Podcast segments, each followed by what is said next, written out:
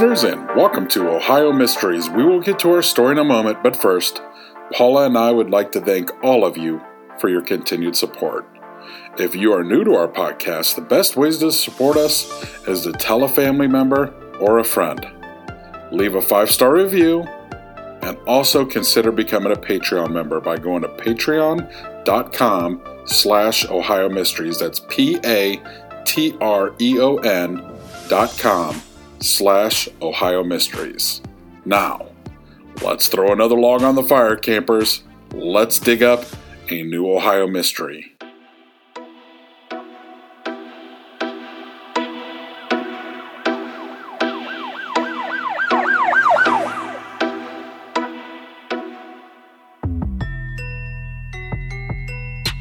I'm your co host, Steve Yoder, and with us as always is our storyteller and award winning journalist who spent 30 plus years at the Akron Beacon Journal writing stories just like this, Paula Schleis. Hi, everybody. In 1962, an American soldier patrolling the South Korean side of the heavily armed border that separates it from North Korea stunned the other men in his company when he took off running for North Korea. Private First Class Larry Allen Abshier, a 19 year old from Garfield Heights, Ohio, made international headlines when he ignored the minefields of the demilitarized zone and fled into the enemy country.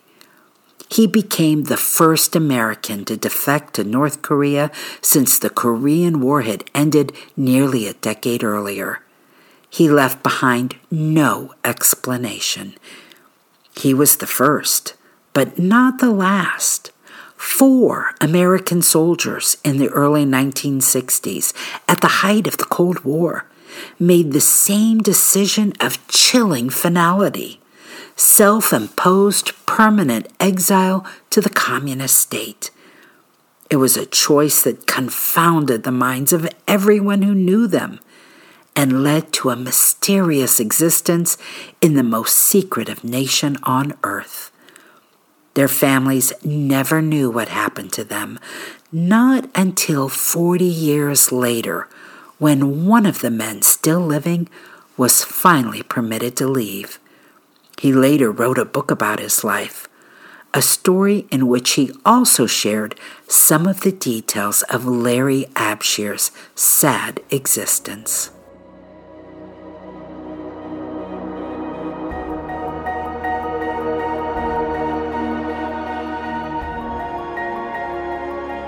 Larry Abshier defected on May the 28th, 1962, one year after his enlistment in the U.S. Army. But this story may have its roots in a troubled childhood. Larry was born in 1943, probably in Indiana, to Ruth and George Abshier. I'm not sure what happened to his mother. We never learn what happens to her after this. But by 1950, the seven year old was living in Champaign, Illinois, with his dad, George, now a 36 year old truck driver, and his 19 year old bride, Patricia. The family soon moved to Garfield Heights, a suburb of Cleveland, and Larry spent his adolescence there while his dad operated a gas station in town. We know very little about Larry's formative years, but one clue suggests it was far from idyllic. When he enlisted in the Army at the age of 18, he listed his last address as an orphanage, the Soldiers and Sailors Children's School in Illinois. It was an orphanage originally established after the American Civil War for youngsters who had lost their parents during the conflict. For at least some of his late teen years, Larry had been a ward of the state of Illinois, while his father remained in Garfield Heights, and his mother was noticeably absent from his life. At the orphanage, Larry's caretakers thought well enough of him. He was a fair student who played in the school band, they said, and he stayed out of trouble. As soon as he came of age in 1961, Larry went straight to a Chicago recruitment station and signed up with the U.S. Army. After basic training, he was deployed to South Korea. Now, this was during the Vietnam War, but early before the mandatory draft. Many new recruits were being sent to Vietnam, but there was still a need for America's military on the Korean border. That's because a decade earlier, North Korea had invaded South Korea, and the United States sent its forces over to support the democratic southern country against its communist aggressors. The war ended in 1953 with a truce.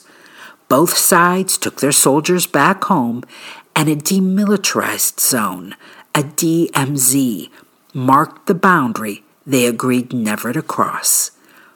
In 1961, Larry was sent to patrol this Asian version of the Iron Curtain. He was an infantry soldier with the 1st Cavalry Division. His job was to report any North Korean activity or any incursion by the North Korean army into the South. In letters to his dad, Larry acted as if he was enjoying his time in the military. But in truth, he was in trouble all the time. Some said he was set off after getting into an argument with the mess sergeant, for which he'd been reprimanded. Others said he'd been caught several times smoking marijuana on duty and was on the verge of getting court martialed. Perhaps that's why Larry picked another option. On a spring day in 62, he set aside his rifle, left his security outpost, and ran a mile and a half down a dirt road through the DMZ. There, he asked for asylum though that wasn't obvious for a while. For days, news reports could only say he was last seen running across the border, with no clarity on why he'd done such a thing. Even Larry's father, George, couldn't believe the answer was desertion. It just doesn't sound like Larry, he said, suggesting the accounts of his son's action must have been exaggerated. But sure enough, two weeks later, Larry's defection was announced on North Korean radio. He was quoted as saying he could no longer stand a humiliating life in the American military, and that he was, quote, unable to endure the prick of conscience and repress indignation at the doings of the U.S. Army in South Korea. He was also quoted as saying the U.S. Army had been bringing weapons to the border in preparation for an invasion into North Korea, and that American soldiers were already raping and plundering at the border. Forced to accept what his son had done, George Abshier told the Cleveland Press he last heard from his son around Christmas. Quote, he said he was kept very busy with normal army duties Oh, he complained about the cold weather in Korea and the mountains, but he liked the army so well. He even told me he wanted to make the service a career. So why would he desert?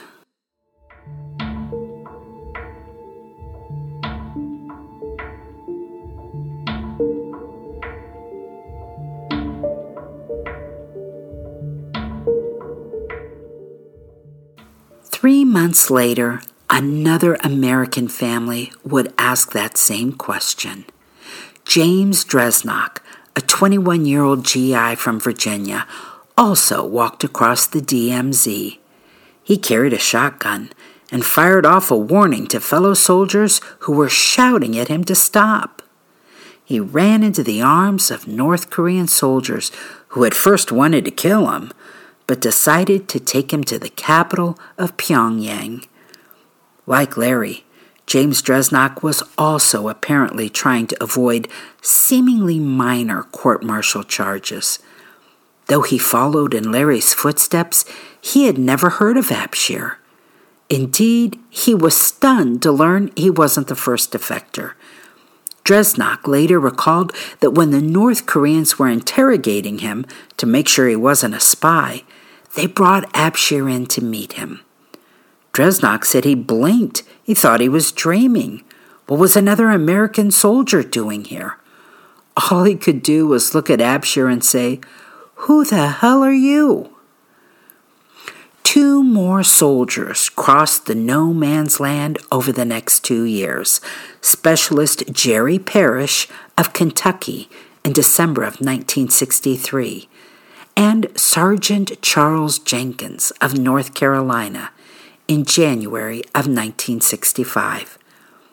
Not surprisingly, North Korea found great propaganda value in the four Americans. They were featured in a series of state run magazines with photos of the men boating, hiking, playing ping pong at a resort. The men were quoted as saying how great it was to be living in North Korea, though it was pretty clear to anyone who spoke English that the words attributed to them were not likely theirs. One letter published and said to have come from Larry Abshier read, Dear old fellow friends, enjoying warm welcome from North Korean people. I put off the disgusting GI uniform and visited Pyongyang and other cities and villages. To tell the truth, the people in North Korea are enjoying freedom and happiness inaccessible to the working people of the United States.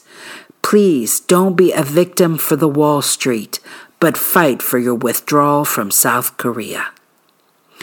The men were also taken to the DMZ and instructed to shout through megaphones at their former colleagues that they should come join them in the paradise that was North Korea. Their lives, however, were no paradise.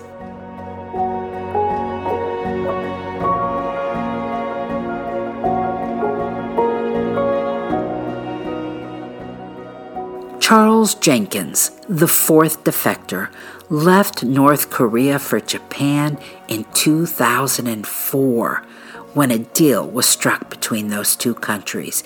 It was the first time in 40 years that anyone knew what had happened to the men. Jenkins said after their defections, they pretty quickly realized they had made a terrible mistake. Here's a quote from him, and excuse the language, but eh, he was a soldier, and I thought it important to be accurate here.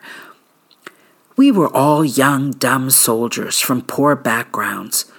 I had a pretty good military record, while the other three were pretty much total fuck ups as soldiers. The three of them, also like me, walked across the DMZ without really thinking about the huge consequences of what they were doing, and without understanding what North Korea was really like. They were trapped forever in North Korea. All of them quickly grew to hate the country and would have left in a second if they could have. What a sorry ass little foursome we were. Now, Jenkins was a 24 year old sergeant in 1965 when he drank 10 beers and then stumbled across the DMZ into what he described as a self imposed life sentence in a giant, demented prison. In 1966, the four men made an effort to get out. They went to the Soviet embassy hoping to find asylum in that country, thinking it couldn't be worse. But they were rejected and returned to their North Korean overseers for a re education process. For years, the men lived in squalor, sharing a rat infested two bedroom brick house with no heat and no running water. It was located about 10 minutes from the capital, and for the first 10 years, a political leader was with them around the clock. When they spotted the U.S. Army tattoo on Jenkins' forearm, they hacked it out using a knife and scissors, saying anesthetic was only for soldiers wounded in battle. The men had to spend up to 10 hours a day studying the writings of the country's communist leader, Kim Il sung. one man's failure to correctly recite the words in Korean could result in a beating or study time being increased to 16 hours a day for all four Americans. They were also subjected to a weekly session where they had to sit before a panel of government men and confess mistakes they'd made. The house they lived in was wired, so their every utterance was monitored. Stuck in such close confinement and under such pressure, the men often turned on each other. Their fistfights were in addition to the regular beatings from their communist minders. According to Jenkins, Larry Abshier was, quote, a simple, sweet, good hearted soul who was also more than a little dumb and easy to take advantage of, especially by Dresnok and Parrish. Jenkins described Dresnok as a bully and a snitch who regularly reported on any misdemeanor and who beat Larry and Jenkins often on the order of their North Korean watchers. Jenkins said Dresnok liked picking on Larry in particular because he was slow witted. In one instance, the men listened to a foreign radio broadcast of John Steinbeck's novel of Mice and Men, and after that, Dresnok kept calling Larry Lenny after the story's mentally disabled character. When Larry did stand up for himself, it wasn't always the best timing. Once, when the North Korean overseers took from them a pig that they had been fattening up so they could finally have some meat, Larry called them a Korean word that meant son of a bitch. The officials reacted by bringing in several soldiers with AK 47 assault rifles pushing Larry up against a wall and ordering him to apologize or be shot. Wisely, he apologized.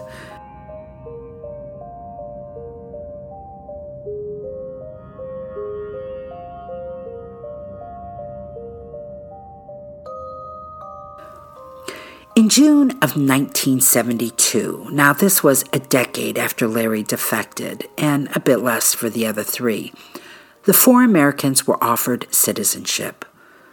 Offered may not be exactly the right word. Jenkins said he asked what would happen if he refused and was told by a government official, then you won't be here tomorrow. They applied for citizenship.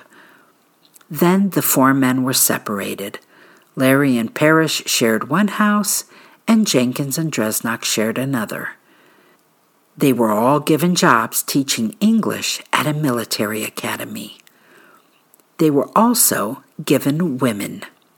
The women officially were cooks assigned to their homes, though Jenkins said they fulfilled all the roles that wives traditionally fulfill. At first, the so called cooks were all Korean women who had been divorced for infertility and found unworthy of marriage. But after Larry's cook became pregnant, the four Korean women were whisked away, and four foreign women were brought in to marry the men. The women had all been abducted from their homelands. Larry was wed to a woman named Anoka from Thailand. She had been kidnapped three months earlier while walking on a street in her neighborhood then sent to North Korea by boat before being given to Larry. Jenkins said his wife was an 18 year old Japanese woman who had been kidnapped from her island, stuffed in a black body bag, and taken by boat to North Korea.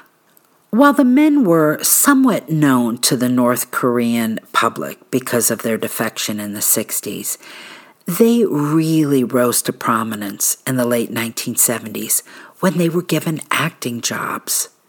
They played roles in a 20 part North Korean series, a sort of soap opera called Unsung Heroes. Larry played the part of one of the bad guys, a secret police captain. It was just the first of several film projects in which the men were tapped to play devious Westerners. Now, Larry never had the opportunity to speak to anyone in his family, and they had no way of knowing what had become of him as the years passed. Larry's father, George, died in 1993. It was only after Jenkins was released in 2004 that it was learned Larry had died way back on July the 11th, 1983, of a heart attack. He was 40. He was buried in a wooden coffin draped with a red flag and marked with a tombstone that listed the capital city of Pyongyang as his birthplace. Parrish, the third defector, died in 1996, but his family wouldn't know it for years. That same year, his hometown newspaper had done a story about how his family was wondering what had become of him. U.S. authorities said they couldn't confirm what happened to any of the men. But Parrish's family kept insisting the government do more to try and find out and bring the men home. A 19 year old makes stupid mistakes, said one of Parrish's aunts. He might have made a wrong choice, but he was just a child. In another eight years, the family would finally learn that Parrish had died of kidney disease just weeks after that story had run. Jenkins, originally from North Carolina, and his Japanese wife Hitomi Soga, along with their two adult daughters, were finally freed by North Korea in the early 2000s. There had been enormous pressure on North Korea to return several women who had been abducted in the 1970s. So, to ease the Japanese, they allowed Hitomi to go home for a visit while her husband and children remained in North Korea. Hitomi and Japan ignored North Korea's order for her to return. Two years later, Japan made a deal with North Korea to get Jenkins and the couple's two daughters released. Jenkins and Hitomi settled into a new home not far from where Hitomi had been taken three decades earlier. Now, after arriving in Japan, Jenkins turned himself in to the U.S. Army, said he was reporting for duty, and the U.S. Army followed up with a court martial. The elderly Jenkins was sentenced to 30 days in prison for desertion, though he was released a few days early for good behavior. He died in 2017 at the age of 77, but not before releasing a book about his experiences. Much of the research in this story about Larry Abshier, Jenkins, and the other defectors come from that book, The Reluctant Communist, published in 2008. James Dresnok, by the way, the second defector, died of a stroke in 2016 while still in North Korea. He had two sons and told reporters late in life that he had no regrets and felt perfectly at home in North Korea. Dresnok participated in a 2007 documentary about his life. Larry Abshier, however, didn't live long enough to tell his own story. The day he crossed the DMZ, was the last time he was ever seen by anyone in the free world.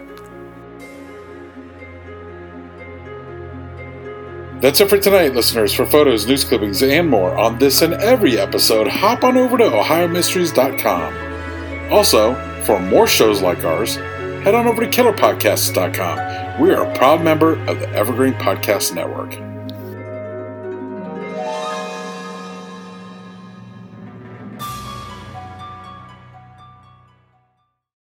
The Korean War has sadly been known as the Forgotten War, but half a century earlier, the United States was locked in a bloody conflict in Asia that's been all but erased from the history books. Hi, I'm Alex Hasty, the host of Ohio versus the World, an American history podcast on the Evergreen Podcast Network. In our newest episode, we speak to experts about the Philippine American War, America's first Asian counterinsurgency conflict. The heroes, the villains, We'll discuss President McKinley, Admiral Dewey, the vicious brutality of the fighting, and the scandals and war crimes that nearly sunk Theodore Roosevelt's presidency. Check out our show, Ohio versus the World, on the Evergreen Podcast Network for our new episode about America's most forgotten war. Now back to the show.